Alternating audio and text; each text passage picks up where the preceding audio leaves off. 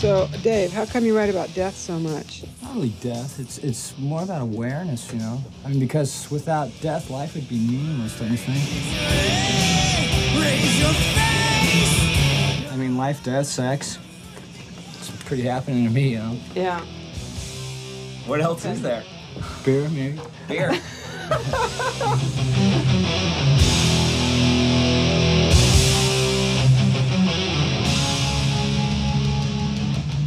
Hey, look at us. We're back. We're recording. yeah. A Yeah, sides like a motherfucker. All new episode. Here we is. Rock you like a hurricane. I don't really know why I'm just babbling a bunch of shit. Maybe I don't need this coffee. How you doing, Andrew? I'm doing great, man. It feels like it's been a while since we've done this. Like, No. Well, because we had the idea to do this specific episode, and then shit happened. Whatever. I got sick. Let's throw it out there. The old COVID bug hit the hit the Stortzum household. So uh, the good news is my kids were practically unaffected by it. Took me down like I was a bitch, and uh, was pretty much couldn't get off the couch for ten days. So I don't know. Not to sound cheesy, but I just feel really fucking good to feel normal, you know. So the cough still kind of lingers. So if I'm if I cough a little bit or clear my throat or something, I mean I'm like a week on the other side of the quarantine. yeah, I can Dave. tell you were a little bit hoarse. But yeah, Kinda. it took a toll on my fucking throat for sure. Because the cough was probably the worst part. Like that's the backstory as to why it's been a while. So. So today we're drinking some of this coffee. You want to tell the fine folks listening about this? Yeah, so well, we got a um like maybe introduce the episode, I guess that which ties in yeah. because you actually had a good idea uh, talking specifically about thrash in 1986 because there's some huge albums that came out that year, and one of them being a Megadeth album. So since we already had the Megadeth beer, I was like, well, there's Megadeth related coffee, the Ellefson coffee. So that's what we're sipping on. Hell yeah. So we're gonna get all kinds of wired and squirrely, and this might end up being like a three-hour episode. You know, maybe four, maybe just. That might have to be a six-part episode because we'll just babble so fucking much after we get all this caffeine going. Mm. Yeah, but the idea for the thrash albums of 1986, I don't remember where that idea came to me. I remember texting you, I think, about it, just because I thought, wow, that'd be actually a really cool topic rather than we always seem to be like band specific and ranking albums and blah blah blah. And I just thought like, you know, a lot of people like kind of consider 1986 like the year of thrash because there were so many fucking albums that came out.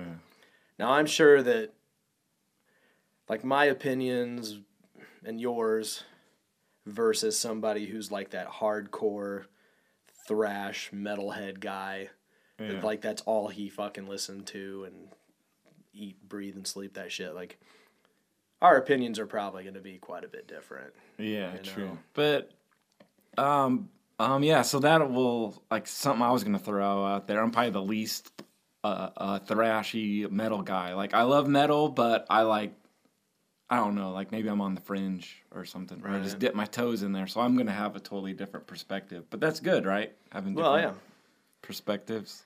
I mean, look, man, I can't really sit there and claim to be some fucking hardcore thrash guy when it comes to this era. I mean, I was mm. five when you know in 1986, dude. I was starting kindergarten, like you know. So it's not like I was walking around with my fucking like patches all over my jacket Yeah, and really. shit, like you know. But I've always liked like thrash when it comes to metal. I will say it's probably one of my favorite genres because well it's probably as heavy as I get I should say. And like thrash kind of like originated you know it kind of spawned from like Motorhead. Yeah. and you know really just the new what they call it, like the new wave British heavy metal like all that Iron Maiden or Judas Priest or all those bands that kind of started off and then there was like punk coming up at the same time all these hardcore punk bands and stuff. And I think that like thrash was kind of the blend of all those elements.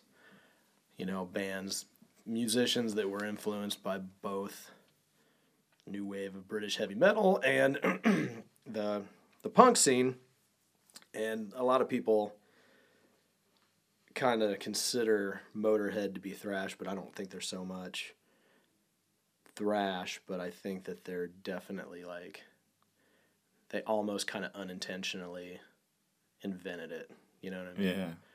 Like I don't really lump them in with thrash just because I think I guess a lot of times like if the band that pretty much fucking invented it, like I just don't lump them in with it sometimes with that category or whatever, but you know, I think like Overkill when that came out and when Philthy Animal Taylor fucking the opening of that song he kicks into that double Yeah. bass thing.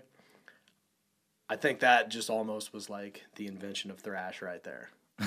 You know what I mean? like it just kind of Yeah, because I got it running through my head right now. yeah, it just kind of was like that was when it was invented, even though nobody knew what the fuck it was yet. You know what I mean? And then obviously like that crossed with a lot of these other really faster punk bands and shit.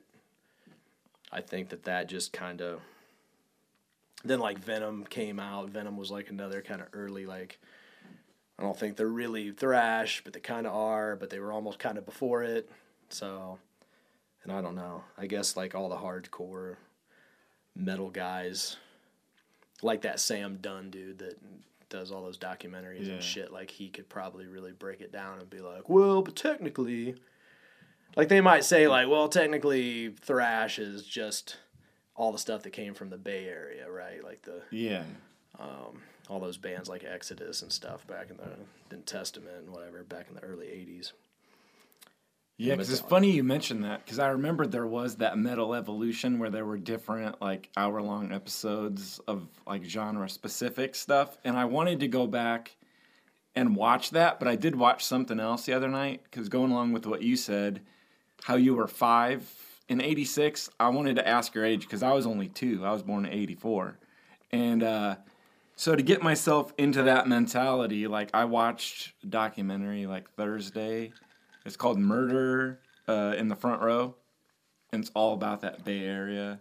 I have to check it out because I've never heard of that one. Yeah, it was kind of interesting because like they're like really getting the history of Metallica, but then Slayer and Megadeth. So I guess the big four bands, but then you've got other people that are talking who were friends of the bands at the time, and I think that Brian Posehn he like narrated it. So it was kind of interesting to watch it. Yeah, I'll have to find that one and check it out. Is it on YouTube or something, or did you just find it on that? Um, I just um, I um, looked on a couple streaming sites, but I just went to Amazon and clicked like rent for like four bucks Oh, or something. So you got like two days to watch it. So I just yeah, I'll check it out. yeah. It sounds cool. I always like watching all those documentaries, and I mean, even though like a lot of these bands I'm not necessarily that into, but Yeah. it's like that genre or subgenre, whatever the fuck you want to call it, thrash. It's kind of, I don't know. It's always intriguing just to watch the documentaries on the different bands and stuff. And I mean, I don't like like the Norwegian black metal or any of that shit, but like I've watched some documentaries on it, and it's just really that stuff too is really, I don't know, man. Like it's just interesting, Yeah. you know. But the thrash scene, I mean, that stuff. I actually dig a lot of it, you know, but then like a lot of it too was maybe too much, you know. I was kind of going through and listening to a lot of stuff that came out in 1986 just because of the three we talked about focusing on. Obviously, was familiar with enough. Um, Yeah. So you you were know- kind of trying to put yourself back in like '86. Yeah, I was too, trying to put my mind. Yeah, I kind of do the same thing. Put my mind in it and listen to some of the stuff. Some that I had listened to, some that I hadn't. You know. Um, Is there anything that stood out? yeah, I mean, there was some stuff that like stood out in the sense that I don't know why these albums are revered like they are. Like Kreator, Pleasure to Kill. That's kind of one of the big ones that came out. I mean, not big like, not Metallica, Master of Puppets, big. yeah. But I mean, it's one that they kind of hail as a great thrash record, and that's one where I listen to it and kind of just go, ah, I don't, I don't get it. I mean, I think that people think highly of that one because it just was so fucking fast. You know what I mean? So it was like at that Yeah. time when all this stuff was coming out, like I can't relate because I was fucking five. But maybe if I heard it all back when it was coming out, I was like in the thrash scene. I would be like, yeah, that's so fucking cool because it's so fucking fast. you know, and that's just all maybe they were trying to do at the time was let's just fucking outdo each other. Let's just who's the next fastest fucking thing. you know, I don't know, but you, I mean, listening to that album, I kind of was like, ah, doesn't do anything for me. Just sounds like a band trying to intentionally play as fast as they can, and the vocals were kind of like, oh, I'm gonna try to sound like Dave Mustaine, but even like grosser. And so I, I don't know. Wasn't one that I thought was cool. Destruction, their album Eternal Devastation, I felt like that was kind of the same way. Like, uh, for being one that's kind of hailed as a great thrash record, I'm not feeling it. But two that I really did like, and you know, I think like I know I've heard Metal Church before, and I've heard the album The Dark before, but I hadn't really like gotten into them. They're not like a band I listen to regularly, and you know, so I gave that album a listen again, and I was like, man, this one actually has really good songs. So, if you want to listen to a thrash record that came out in 1986, that's maybe one that you hadn't heard, that kind of flies under the radar a little bit. Um, I think Metal Church, The Dark, and I thought Dark Angels, Darkness Descends. That album was pretty solid too. Those were two that I thought were really good. That when I listened to them, I thought, man, I maybe need to, you know, listen to these more, put more hmm. focus on it. Like maybe they deserve more credit than what they get. Although they get credit if you're talking just within thrash. You know what I mean? Like they're they're albums that people hail as a great thrash record. So I would say like those two live up to that. The Kreator and Destruction album, not so much for me. Um, and then a couple bands that had albums that came out then too that um, I was thinking about Sepultura and Voivod. And they actually have stuff later on that I dig, but like kind of like they each have like Sepultura's Morbid Visions. It's an early kind of rougher sounding record, and they're more thrashy than like, you know, Chaos AD or Roots. And I really like Roots, man. I think that's a great mm. record, you know. Like if I feel like just fucking screaming or something, listening to something I can just yell along with, you know, Roots, bloody Roots. I could jam to that shit all the time. But listening to like their early stuff when they were thrashier, I I mean, I don't hate it, but it's not really it's not them at their best. Yeah. You know, they I think they evolved. Unlike another band we'll talk about, but they they evolved into something better for them whereas, you know, some bands it's like they evolved away from the thrash thing and I don't think it was in their best interest even if Hmm. even if commercially it might have worked out for them in their bank accounts, but Well, that might be interesting then to talk about because I'm kind of a. I think I know where you're going with that. yeah. Oh, but first, isn't I mean, it was pretty. Yeah. I'm th- I feel like I'm being pretty blunt. Like I'm not really Yeah. being that vague. Isn't Metal Church though? Like you mentioned them, isn't that um, is that John Bush that was then later in Anthrax? That was his band, right? Or am I thinking Armored a, Saint was Armored Saint? John alright. Bush, See, yeah. like maybe I'll just cut that out. Why? Because you were wrong. yeah. I'm probably gonna. Be, I probably already was wrong six times. Yeah. Don't even. I wouldn't worry Or about being wrong. Yeah, I know. I saw Metal Church though. I was thinking of that because they opened up for um, Megadeth on one like tour. Oh really? Yeah, like the last time I saw them, it was like Metal Church opened, and they actually had suicidal tendencies, who I'd never seen Oh, before. wow. But I thought they were hilarious. And then I think it was Amon Amarth, and I'd only heard Oh, them in yeah. name, but they had a huge Viking ship on the stage, which was cool. And then Hmm. Megadeth was on. So I was like, That'd be an interesting. Show, yeah, yeah, it was. Yeah, I mean, I like, you know, I've only heard like maybe two or three Metal Church albums, anyhow, and you know, it's kind of one of those where when I revisited them and listened to that album, The Dark, I thought, man, this is you know, there's good songs on there. Like, I don't know why I don't own this. Maybe I need to buy this on vinyl and, you know. and yeah. So, you know, Um, another one that I was going to just bring up was, and I don't consider it a thrash album.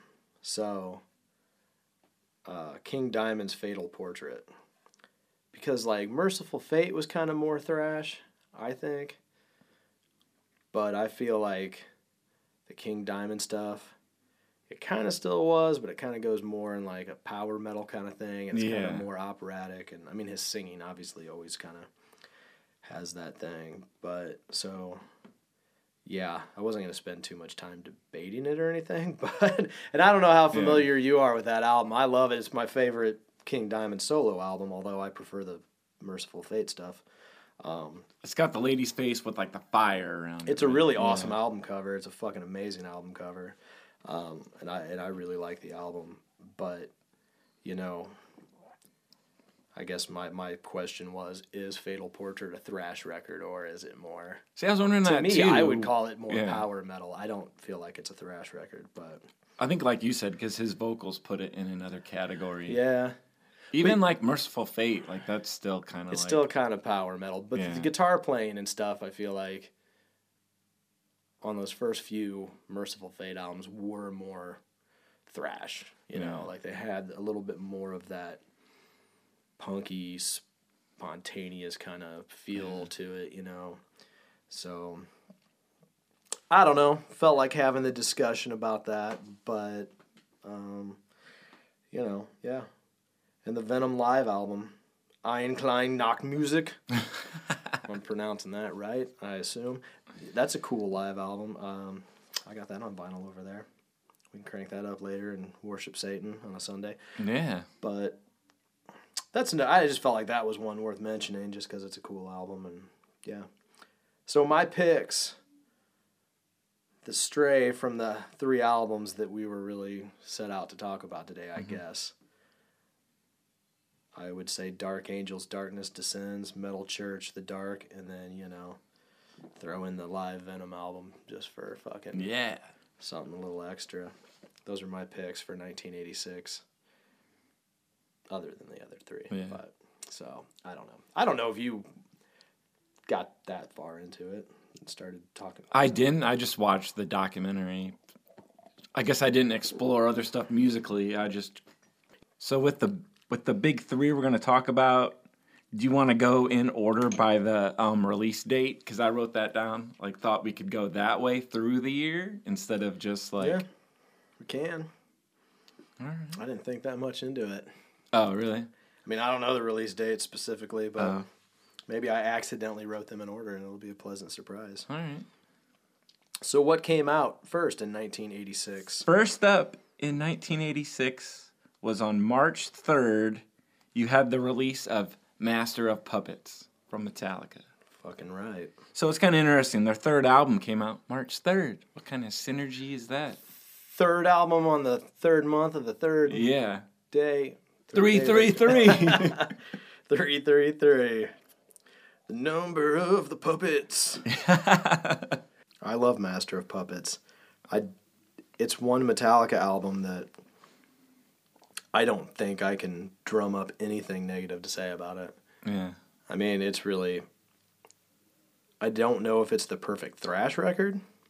See, it's weird because I was thinking about this today, and like, hmm. even though, like, these are considered thrash albums, and obviously this was when Metallica was still kind of thrash, but I think they were already straying away from the thrash roots. Ooh, you stole my argument almost. Ah. well, you can go ahead. yeah. So it'd be. Uh, but they did yeah. because, like, really, like, you know, one of the no nos in thrash is ballads. Like, you know what I mean? And Yeah. Sanitarium was already kind of a ballad. It was cool. It was Yeah. dark, so it was like okay that it was on there. You Yeah. know. Unlike fast forward to like the Black album where they put Nothing Else Matters on there, and I think people were probably like, what the fuck, you know? Yeah.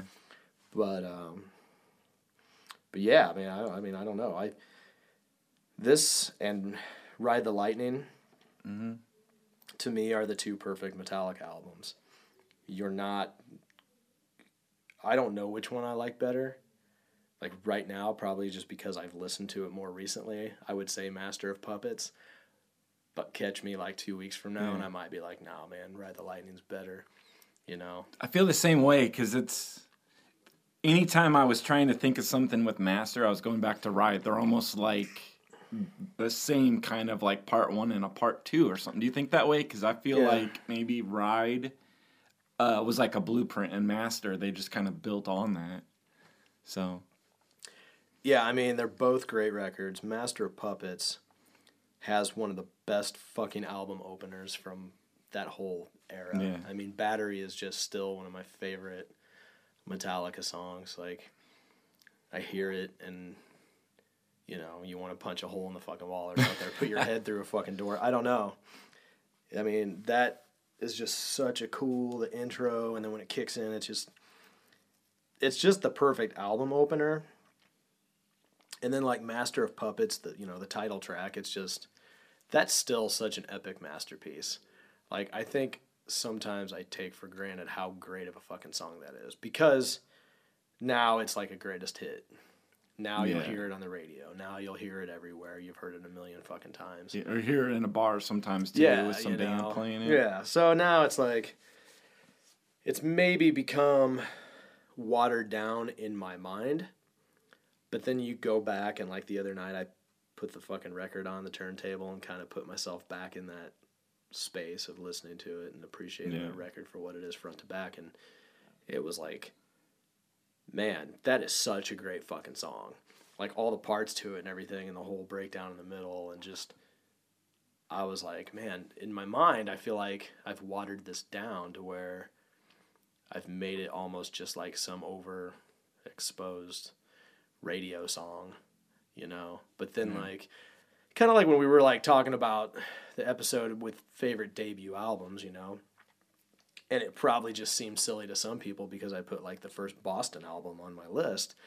And a lot of people are probably like, Jesus Christ, man, I could give a fuck if I ever hear more than a feeling again. It's like, yeah, you say that, but then like drop the needle on the turntable and fucking sit down in front of that record. And by the time Yeah. you're done with it, you're like, Jesus Christ, that is a really great fucking record front to back, you know? And that's how I felt with this. Like, I threw it on and was like, God damn, dude.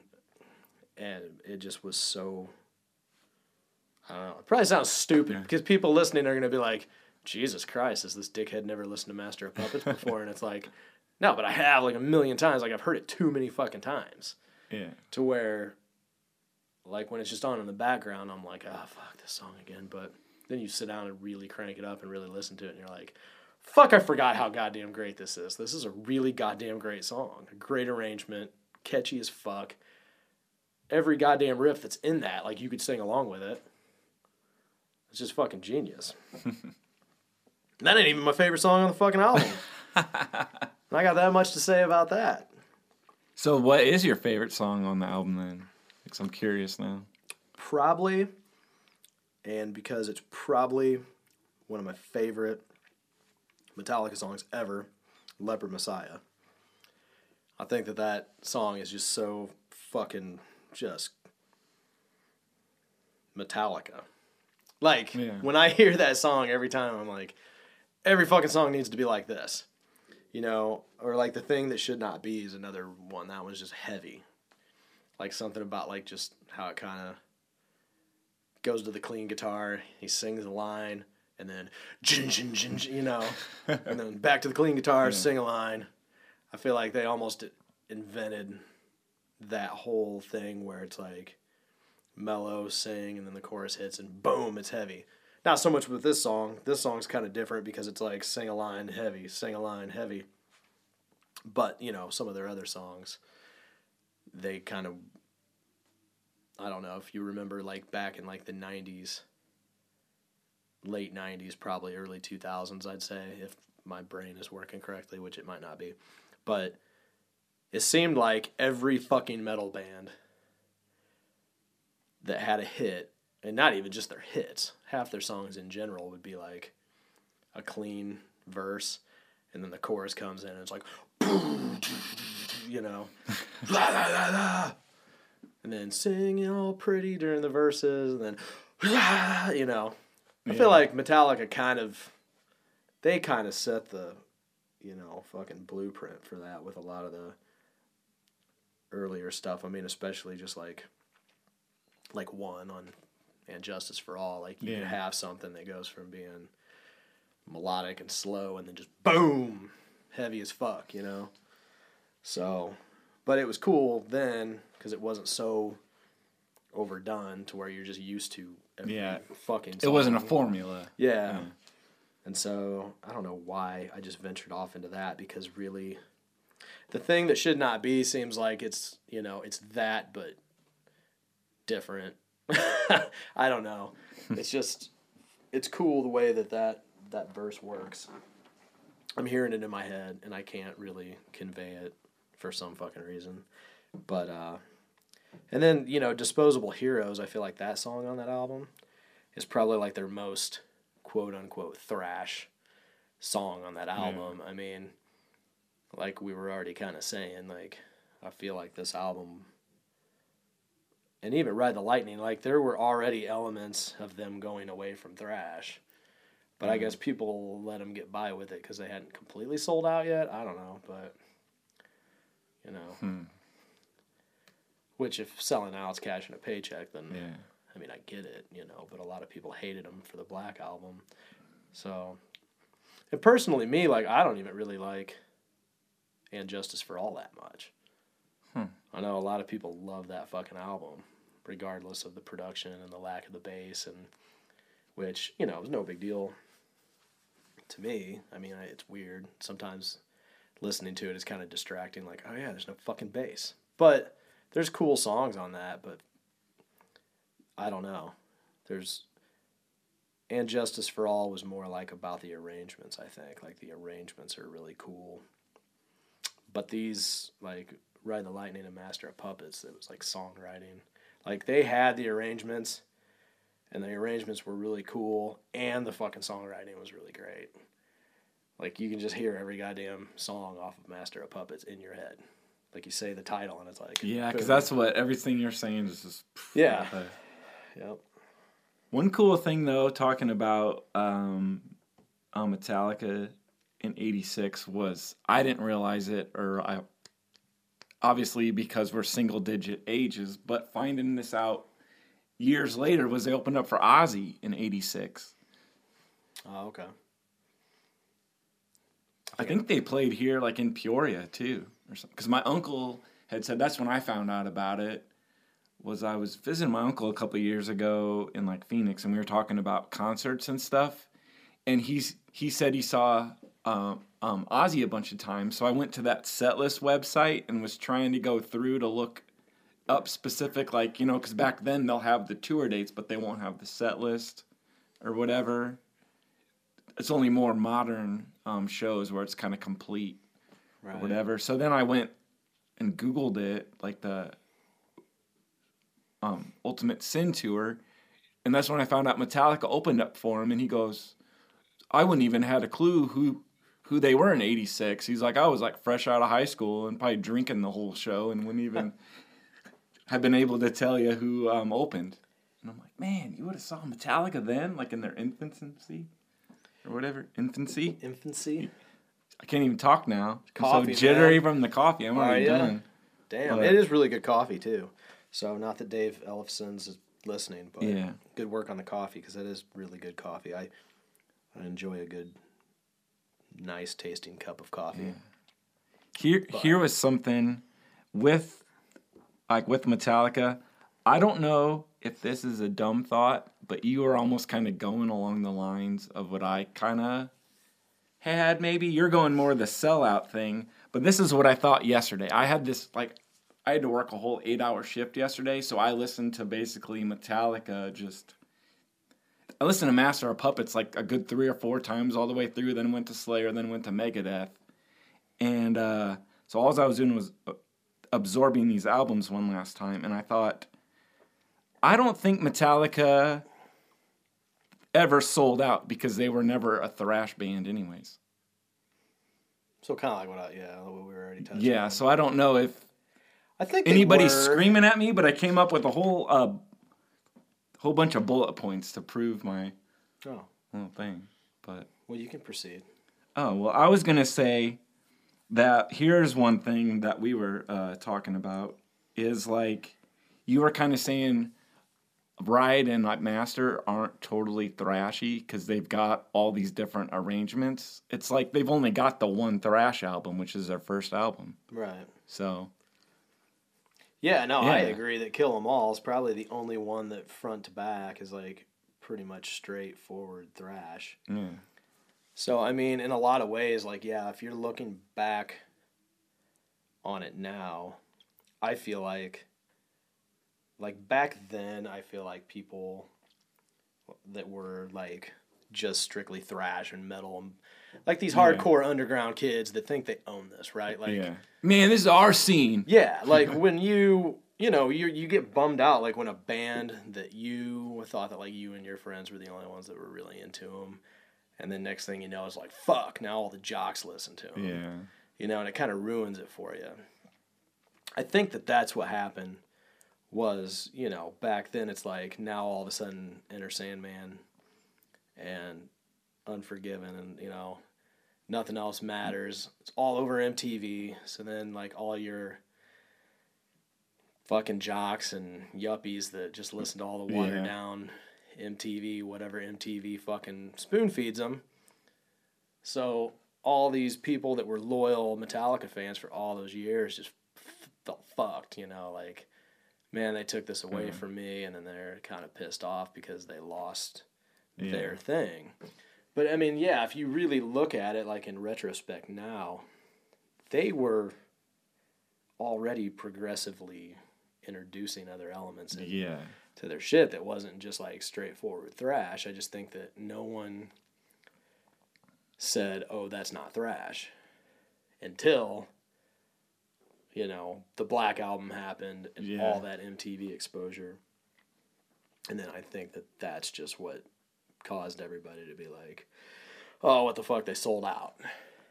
Now they're not a thrash Yeah. band anymore, but like you're saying, like there was already like you listen to these now and you know not to jump ahead but like Reign in Blood front to back is like a fucking thrash record oh yeah. like if there's a sure. record that Yeah. thrashes it just pretty much like punches you in the face and then just proceeds to slit your throat over and over again like that's the album but Yeah. you know um Yeah, because this is one thing that, um, speaking of Kill 'Em All, is I wanted um, your opinion. Well, obviously, we're going to talk about this guy anyways, but I feel like how you could say maybe Kill 'Em All is a thrash album because Dave Mustaine's name is basically all over that album. Like, half the credits are his. So I think that he might have had more influence over that, whereas then you've got Kirk Hammett and Cliff. I think Cliff was like he did a lot for the first album, but it's more those two guys coming in. So yeah. Ride is more, um,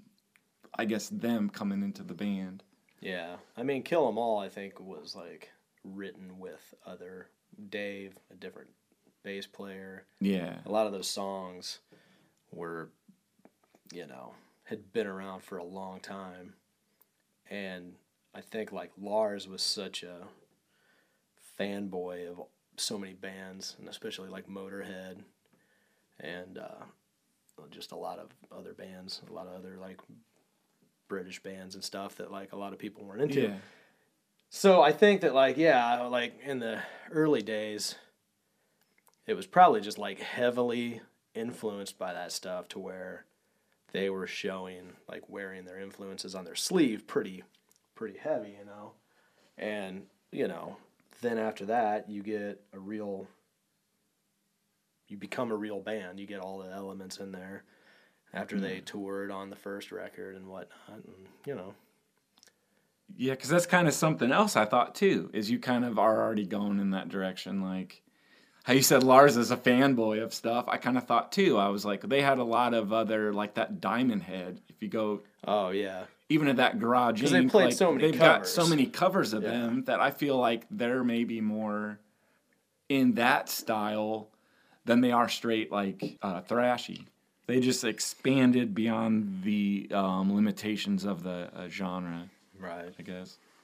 Yeah, I mean, some people I just think want to stay pure to what they just started doing, right? Yeah. Like it's you're selling out if you change at all. I don't believe that, but you know, there's some bands that I'm a fan of that like I really love the stuff Yeah. that they expanded into doing different kind of things and whatnot. But then uh, there's some bands that just stayed the fucking course the whole time, like Motorhead or you know ACDC, Yeah. and they're fucking great for doing that, you know. But then there's some bands that I feel like, like Anthrax. I wish Anthrax had an album that came out in '86. They were like straddling it, you know, with an album Yeah, before and after. But Yeah, because it wasn't like Among the Living. That was like 87. yeah, and I feel like that would be a great uh, album to talk about. But I don't know. Maybe we'll have to do a 1987 episode. But Or we could hit it anyways. They got But- like a reissue coming out of that soon. I think with Oh, like yeah. a comic book tied into it. So. yeah, that's a great album. And I, and Anthrax is kind of one of those bands where, man, I really wholeheartedly think that they're the one band that got better with time. I don't know how the fuck they did it. It's like somehow It was the persistence of time. They, There they just you it, it paid off. But um, that was a good one. Hmm. That was a really good one. Thank you. But yeah, no, I mean, I really, they're that rare fucking band where I swear to God, and I loved the John Bush era stuff. Like when John Bush was in the band, I And never, he's Armored Saint for those Saint, paying yeah. attention. I never wanted them to go back to Joey. I was like, when he got back in the band, I was like, ah, fuck, really? I didn't want him back in the band. I thought the shit was just getting better and better Yeah. with John Bush. So I was like, why the fuck, why fuck that up? I mean, I know why they did it, but you know, you get they were. I mean, dude, I saw them play in Peoria to, to like maybe 300 people. It was Oh, fucking damn. crazy how few people were there. And so, I mean, they did it because okay, now you get your classic lineup, you start playing festivals and stuff more, and blah blah blah or whatever. So Yeah, because it's probably along the same lines of uh, around that time, right? Like Iron Maiden had Bruce Dickinson back with them. Then Rob Halford came back to Judas Priest. Right, they're like, well, we might as well get our singer back too. And well, and the kicker is, dude, like as much as I was a naysayer to it, like those two albums they've put out, um, worship music and For All Kings, two of their best fucking albums ever. I mean, I put those up there with Among the Living, or any of the John Bush stuff. I mean, it's almost like the best of both worlds because you get like the old school Yeah. Anthrax sound or vibe, but with the new school heavier shit that they were kind of doing Yeah. with John Bush.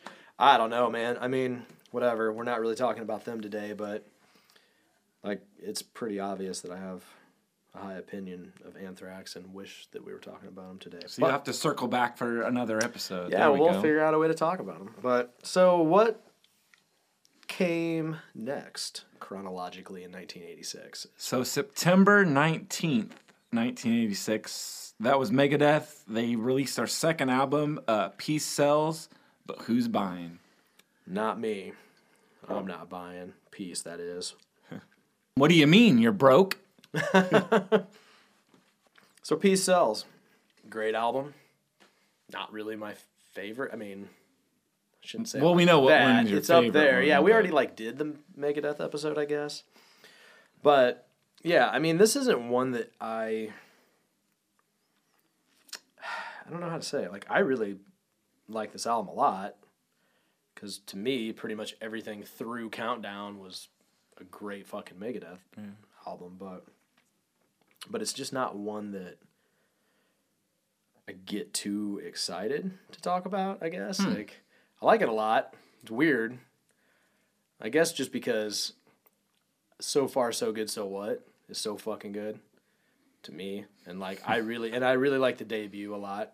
Killing is my is my business, and you know I'm gonna be honest with you. Like I don't exactly remember where I ranked this.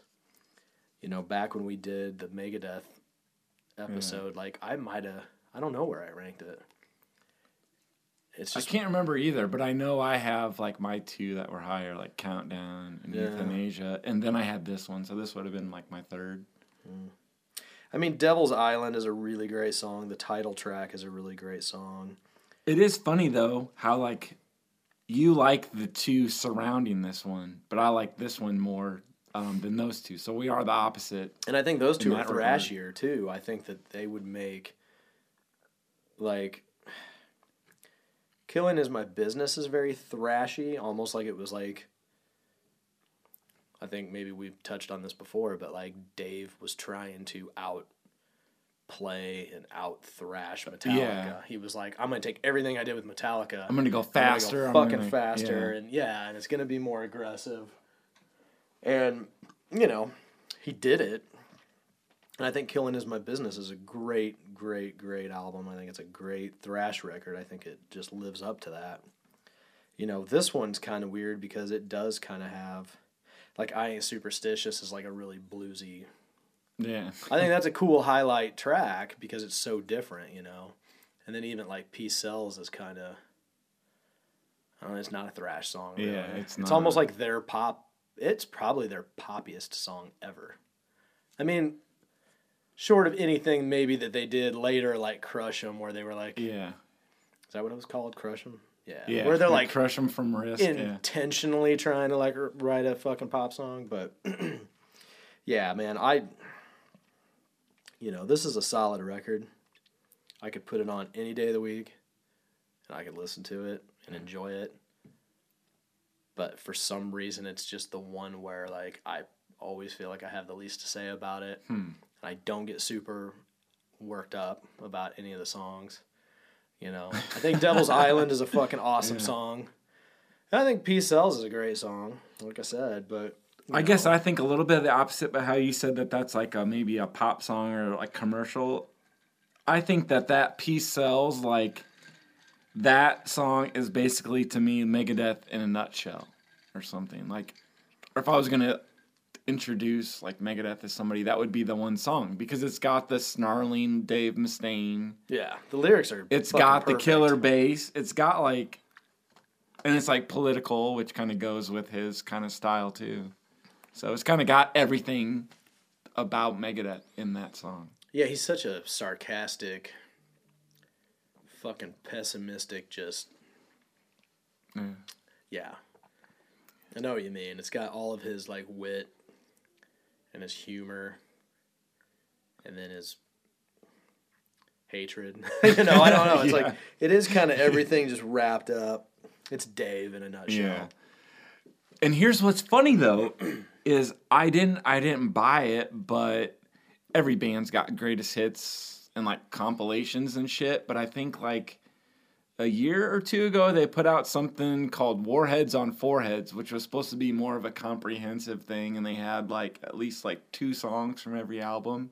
Yeah. And I think they had four songs from Peace Sells, but yet they didn't have the actual Peace Sells song. It's not on there. Oh, it's really? like how can you put out a hits package and not have that song? It's That's like pretty bizarre. yeah, it is. It'd be like Enter Sandman or something. Not So what did they have? They had four songs from this. Yeah, So yeah. Devil's Island, obviously. Yeah, I think they had Devil's Island. Uh, what's the The opening track. Uh, Yeah. The Conjuring, maybe. Yeah.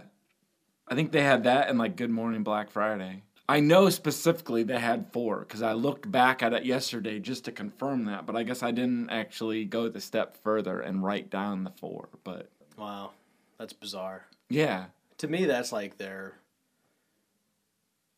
I mean, top five, like obvious hits. Yeah. You know what I mean, like, like I'm probably gonna put like, Hangar 18, Peace Sells, uh, Sweating Bullets, Symphony of Destruction, and uh, Trust. yeah, You know, just as far as like just naming like top five.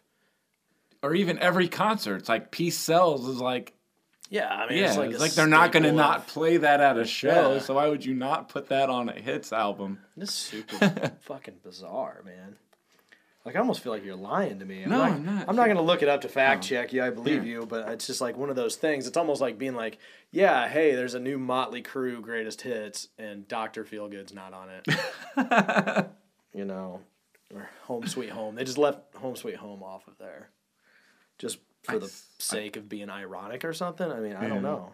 It reminds me of something. This guy that I used to hang out with like 10 years ago, his name was like Mark. He said something. He saw that what Don McLean on the riverfront, and he refused to play American Pie. But it's like that's the one song. Yeah, that, like- that's that guy's one song. It's like, what everybody showed up. Yeah, yeah, he's like, Well, it's probably because that song's like ten fucking minutes long. You probably can't remember. You I mean, could you imagine having to play that song and remember all the words yeah. and shit? Like, Or Kiss not playing long. rock and roll all night. How can they not play that? Um, here I pulled it up. They have The Conjuring, Wake Up Dead. That was the um, opening Dead, yeah. track. Of Devil's Island, Good Morning Black Friday, and then they go right on to Set the World on Fire and Huh. In My Darkest Hour from the next album. No peace sells on Oh, there yeah, okay. at all. It's like, and then they've even got like what four or five songs. They got like half half of, of half, a of rust in peace. I yeah. guess they needed room for that or something.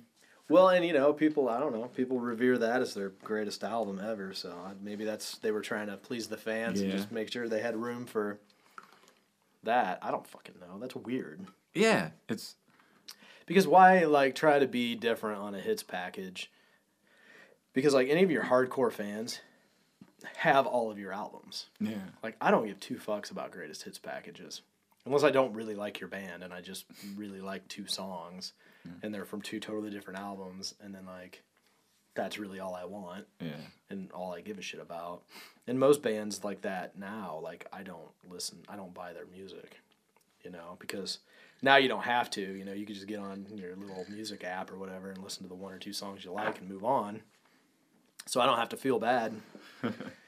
I can just, you know, not buy their shit at all instead of wasting my money on a greatest hits CD so that you only have to. That's the one thing that's actually nice about the digital age is not having to like buy a fucking CD just for like two songs. Like if you yeah. Because they used to yeah have the greatest hits, and then they would throw in like one uh, a song, so they knew the hardcore fans would buy it. Because Yeah. oh man, we're gonna get this Japanese like import Yeah. song or something, or Yeah. just a brand new song or whatever. yeah, you'll buy it just for that, but Yeah, Yeah, I mean, and look, I don't, I don't feel bad saying that at all because anybody that's seen my basement and the amount of CDs and records I have, I fucking paid my dues. I've, yeah. I've bought my fucking albums. It's like wall to wall. Yeah, like if I want to just like, you know, listen to one goddamn song from a band for free, then fuck you. Like, I don't know. I mean, I'm all about buying music and stuff, but, but hey, I've obviously bought enough music, so kiss my ass if I just decide to rip one shitty band off because they only have two songs I give a fuck about. you know, but All right, man. Well, we know what is next, but just for the listeners paying attention at home, Slayer released their third album, Reign in Blood, on October the 7th, 1986. fucking Slayer. You got to introduce it like that. Oh, oh yeah. Slayer! Slayer! Actually, that's how everybody says their band name, I think. You can't.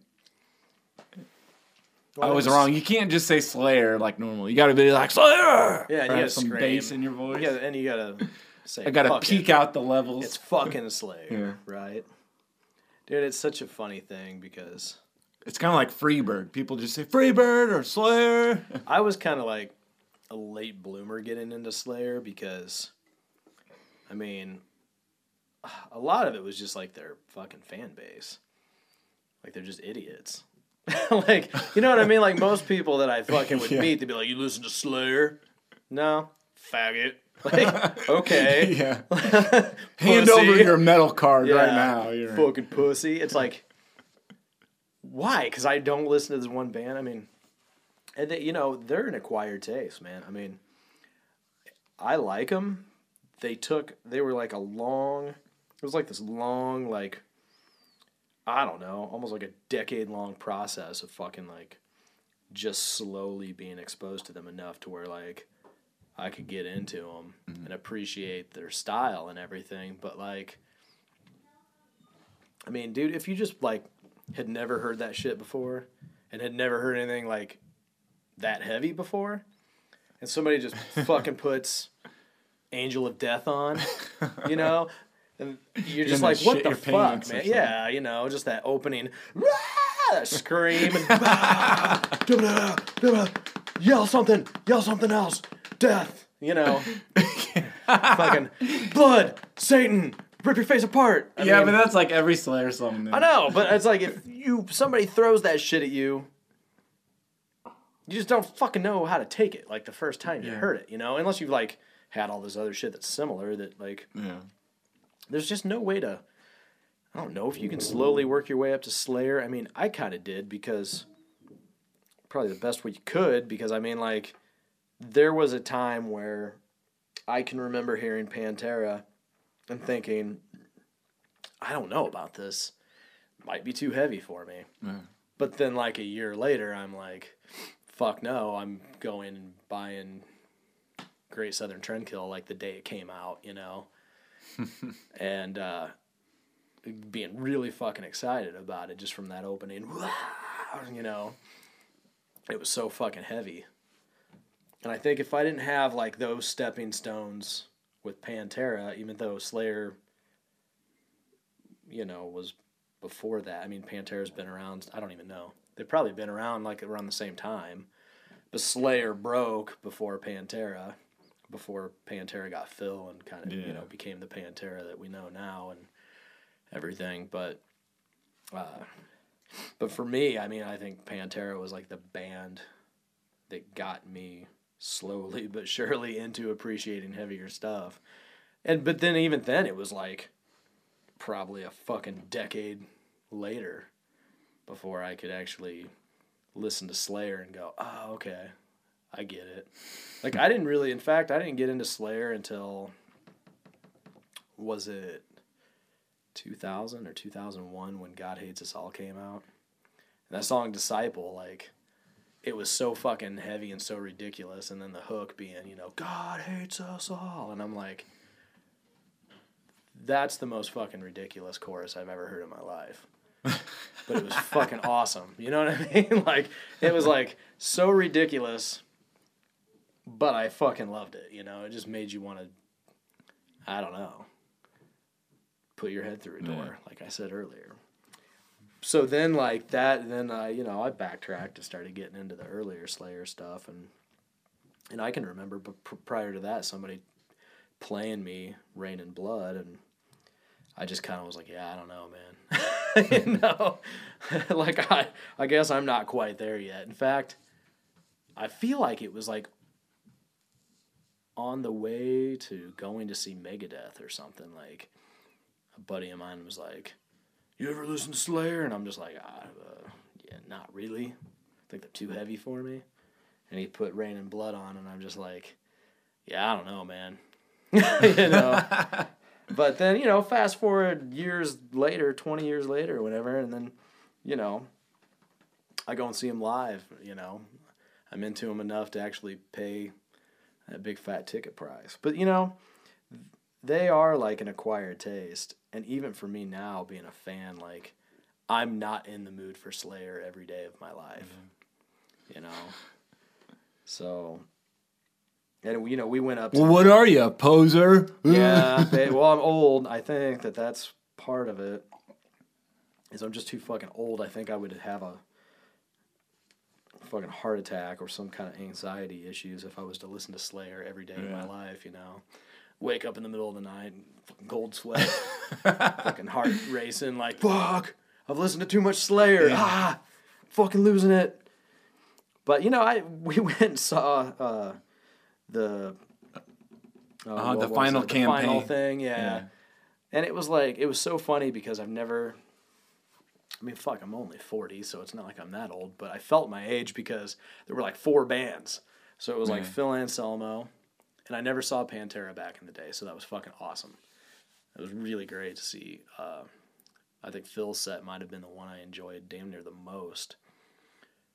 Um, come out, just play all Pantera stuff. It was fucking great. And then Ministry, and that was really badass. Um, and he pre- and you know it was pretty much Psalm sixty nine. Mostly just stuff from that record, and a couple things before. And that was about it. I mean, um, so that was a really cool set because I don't really like a lot of the newer ministry stuff. They kind of lost me. And then Primus came out and they were just really fucking awesome. Like, I'm not a big Primus fan. I like their stuff. I appreciate it, I should say. But like, they're so weird that like I can't really like sit and just listen to that band all the Yeah, time. like another acquired taste. Yeah. So it's almost like acquired taste the tour. Yeah.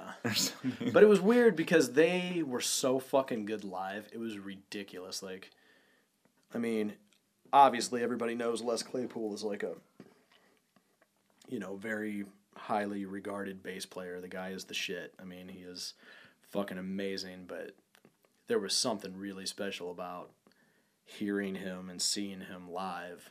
Like it's like a force. It's like a fucking force to be reckoned with, man. Like he came out and they just fucking I'm trying to remember what the fuck they opened with. Maybe those blue collared tweakers or whatever. That- I think it was that song. I can't fucking remember. I guess everybody. It sounds like everybody kind of stepped up their No, game it was, dude. It was really because- badass yeah. to the point where it was like, by the time it was such a long show, and Slayer hits the stage, and it's like, fuck, I'm tired. and then like pretty much, it only took about five songs in to Slayer set to where it was like, felt like my ass was just handed to me, and I'm just like, I don't have the energy, man. Like, this was real. Like, it was really cool for like five songs, but Yeah. then I was kind of like, okay, 20 years ago, you know, I could have been like pounding beers and like ah and rowdy and shit or something. I've never really, I've never really been that type at a show anyhow or anything. Like I'm just not really that rowdy of a person. But yeah, so I kind of, I kind of felt like a bitch. Like I kind of felt like I was just a bitch. Like I went to see Slayer and like halfway through their set, I just kind of was ready for bed. Like fuck, I'm tired. You wimped out, you poser. Well, I was there. I stuck it out. I didn't go to bed, but like I literally was so fucking ready for bed. So, you know, I was gonna ask too if you actually saw um, all the bands, but then uh, like all the bands we're talking about. But I remember uh, that you did say you saw that tour. Like yeah, I saw. I didn't know So if you you've actually seen saw Metallica and Megadeth. Megadeth, I assume. I've actually seen all three of these bands. Oh, you did see Slayer? And it's funny because I actually saw Slayer before I saw the other bands. Because I saw Oh, yeah. Slayer. Um, like I think like I'm calling you a pussy for wimping out, Was but I like got a, a- headache during Slayer because I went. Was it the Madison when they played there? Um, no, it was. I Uh, remember they played there. one of the first uh, concerts I ever saw. It was uh, 2004, and it was Slipknot, Slayer, and I think God Forbid. And they were playing the East Peoria Event Center that I think Mm. Oh, was kind of yeah. short lived. But uh, uh, Bayhan asked me if I wanted to go, and he's like, "Yeah, would you drive the van too?" So um, I drove the van, but it was funny because the X van at the time that was still 99X, I got blocked in. And I think I got a headache during Slayer or something like that. And so I tried to tough it out during Slipknot, but I thought, shit, I think I'm going to leave a little early, like, you know, and skip the encore. Well, then the van's actually blocked in where I parked it, so I couldn't leave. And I had to sit there and wait for all the traffic to clear out, and I got a headache. So was Slipknot the headliner on that one? yeah, I think it was like an Ozzfest off date. Mm. I saw Something like that. Slipknot maybe like a year or so before that at the Civic Center. I don't know. I left during their set. I'm not a Slipknot fan.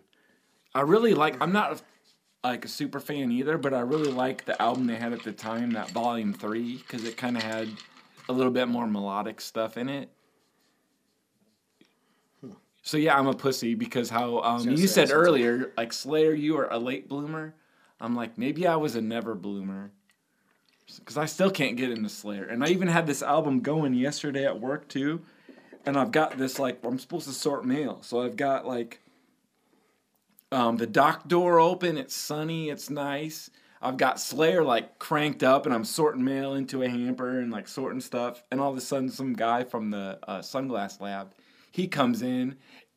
I totally wasn't expecting anybody because it's just me there, and I'm like, oh, oh shit, here's this guy, and I'm just like, like having Slayer like blasting like as loud as I possibly can. Wonder if I'm gonna get talked to tomorrow at work, like. Hey, like, you had Slayer on and you didn't have a mask on because I didn't have a mask on either because I'm just kind of. You're just down here listening to heavy metal, fucking worshiping Satan. No Yeah. fucking mask. Yeah, man. God damn it. Angel of Death, blah blah blah blah. Like here's some the double bass. Yeah. well, you know, this really isn't like my favorite Slayer album, anyhow. Like, it's one that grew on me over time, but it. I don't know. I like South of Heaven better. Like, Yeah. as far as like the classic Slayer stuff, like that's I kind of feel the same way because at favorite. least a few songs that I remember kind of digging a little bit like are on that. Isn't like Dead Skin Mask? Yeah. Something else are on there. Yeah, too? there's some really good songs on there. On this one, I really like. I think my favorite song is "Criminally Insane." It's like a two-minute song or something. Like it's so short, but it starts off with like a really cool drum groove, you know, and really like Dave Lombardo's fucking playing and like sonically his drums sound great on Reign in Blood, and I think maybe that's why a lot of people revere this album as being so great because it's like the best Slayer's ever been produced. Like there's good songs on it, but the production's really, really captures their sound. I think the best. Yeah, because I read uh, But I that Rick Rubin uh, produced it. This was their first one Right. uh, with him, and I think it got delayed or something because Columbia didn't want to release it, so Geffen put it out in, instead. But yeah, so I kind of get what you're saying. Like they actually had a big uh, time producer. Yeah, I mean, I think it really sounds like it sounds better than the songs are. I think the songs on South of Heaven are better, you know. Um, and even uh, I'm fucking just drawing a blank. I want to run over to my record collection right now, and flip through it because I'm just a fucking idiot and can't think. But um, what was I going to say? Oh, criminally insane. That's what I was talking about. That song I think is so cool because it like starts off with like this cool little drum groove that's kind of different from everything else. Like it's not so, you know, blast beats Yeah. and shit all over the place. but then it goes into it. Like it starts off with this cool drum groove and then boom, boom, boom. You know, goes into like more of a thrash song. And it's such a funny song because I don't even know if there's a hook until like the very end. Like I swear to God, the line at the end where he's like, "I've only just begun to take a fucking life." Like that's the catchiest part of the whole song. You know. It's like a great lyric too. I've only just begun to take a fucking life. But there's just the, the way he sings that line. It's like that's the hook. Yeah. And like I swear to God, every time I hear that song, it tricks me into thinking that like that's gonna be the hook. But it like happens one time and then the song's over like 20 seconds later. So it's like, oh, I guess there's not a chorus. That should have been the chorus. But Seasons of the Abyss. See, I didn't even have to look it up. It's like all I had to do was type Slayer in this thing, and then I instantly was hmm. like, Seasons of the Abyss is probably yeah that and South of Heaven. I think are hmm. the two. I like them better than this album. Hmm. Sorry, all you hardcore fans are gonna argue that Reign in Blood's better. Fuck you, motherfucker. Prove how hardcore I am. But I really like God Hates Us All. That album later too was really cool. And then I like that. uh God, they got one album. Uh, can't ever fucking remember how to pronounce it. Uh, music, Musica de or God Diab, fuck. Have a moment of silence for my fucking stupidity here. I don't know. Diab. Shit, man. Fuck it. I don't care. I'm walking over here and finding the fucking album. In the meantime, while you're looking, I'll say that um, I remembered now um, while you were talking, Dave Lombardo. He was uh, the drummer for Suicidal on that um, on that Megadeth tour. Oh yeah. And it was cool because all the guys uh, from Suicidal, after their set, they went to the merch table uh, to go sign autographs and take pictures. And the buddy I was with, he went over there, but it was too swamped or something because everybody wanted to meet Mike, that um, singer. As soon as he came out there, it was just a swarm of people. So he turned to walk away, and I saw Dave Lombardo. He he walked past me, so I grabbed my buddy's like shirt and I like kind of pulled him back. I I'm you like, were gonna "Hey, say you Dave's grabbed right there." Dave. Oh no, I didn't just grab grabbed Dave, but I grabbed my buddy Jason. I'm like, hey, it's Dave. So I took his picture with Dave. So this album, god damn it, I had to I and I still I'm looking at it and I still don't even know how to fucking pronounce this. Diab Diabolus in Musica. However the hell that's pronounced. It looks like a Rammstein cover. Well, this album, you know, I've always really dug it, and a lot of people didn't. Like, it's kind of the one where people are like, eh, they kind of fucking were trying to sound nu metal or something. Like, I don't know. I've always really dug that. I thought that was like the fucking the redheaded stepchild that was really hot. Wait, that's Hmm. weird. Like, why would I say that? redheaded stepchild that was really hot. well, I'm glad that I'm not a Well, stepdad because that would have been a creepy fucking comment. uh, but you know what I'm saying. God damn it. I've always really enjoyed that one for being one that you know some people dog it and whatnot, but there's good stuff. I like that. Uh, was the covers one with all the punk covers and shit called like Undisputed Attitude or something or? I don't know, man. I said I'm a never um a never slayer. Well, I'm just asking you because I feel like my uncertainties Yeah. and whatnot sound less stupid if I'm asking you in the form of a question, like you have all the answers. But really, at the end of the day, I'm just sitting here like, fuck, I can't remember anything, let alone everything. And it's all the coffee. We're all just jacked up. Yeah. All this caffeine and alcohol. I'm just talking to talk. I don't have anything to say. Uh, thank you, David Ellison. I'm done at this point.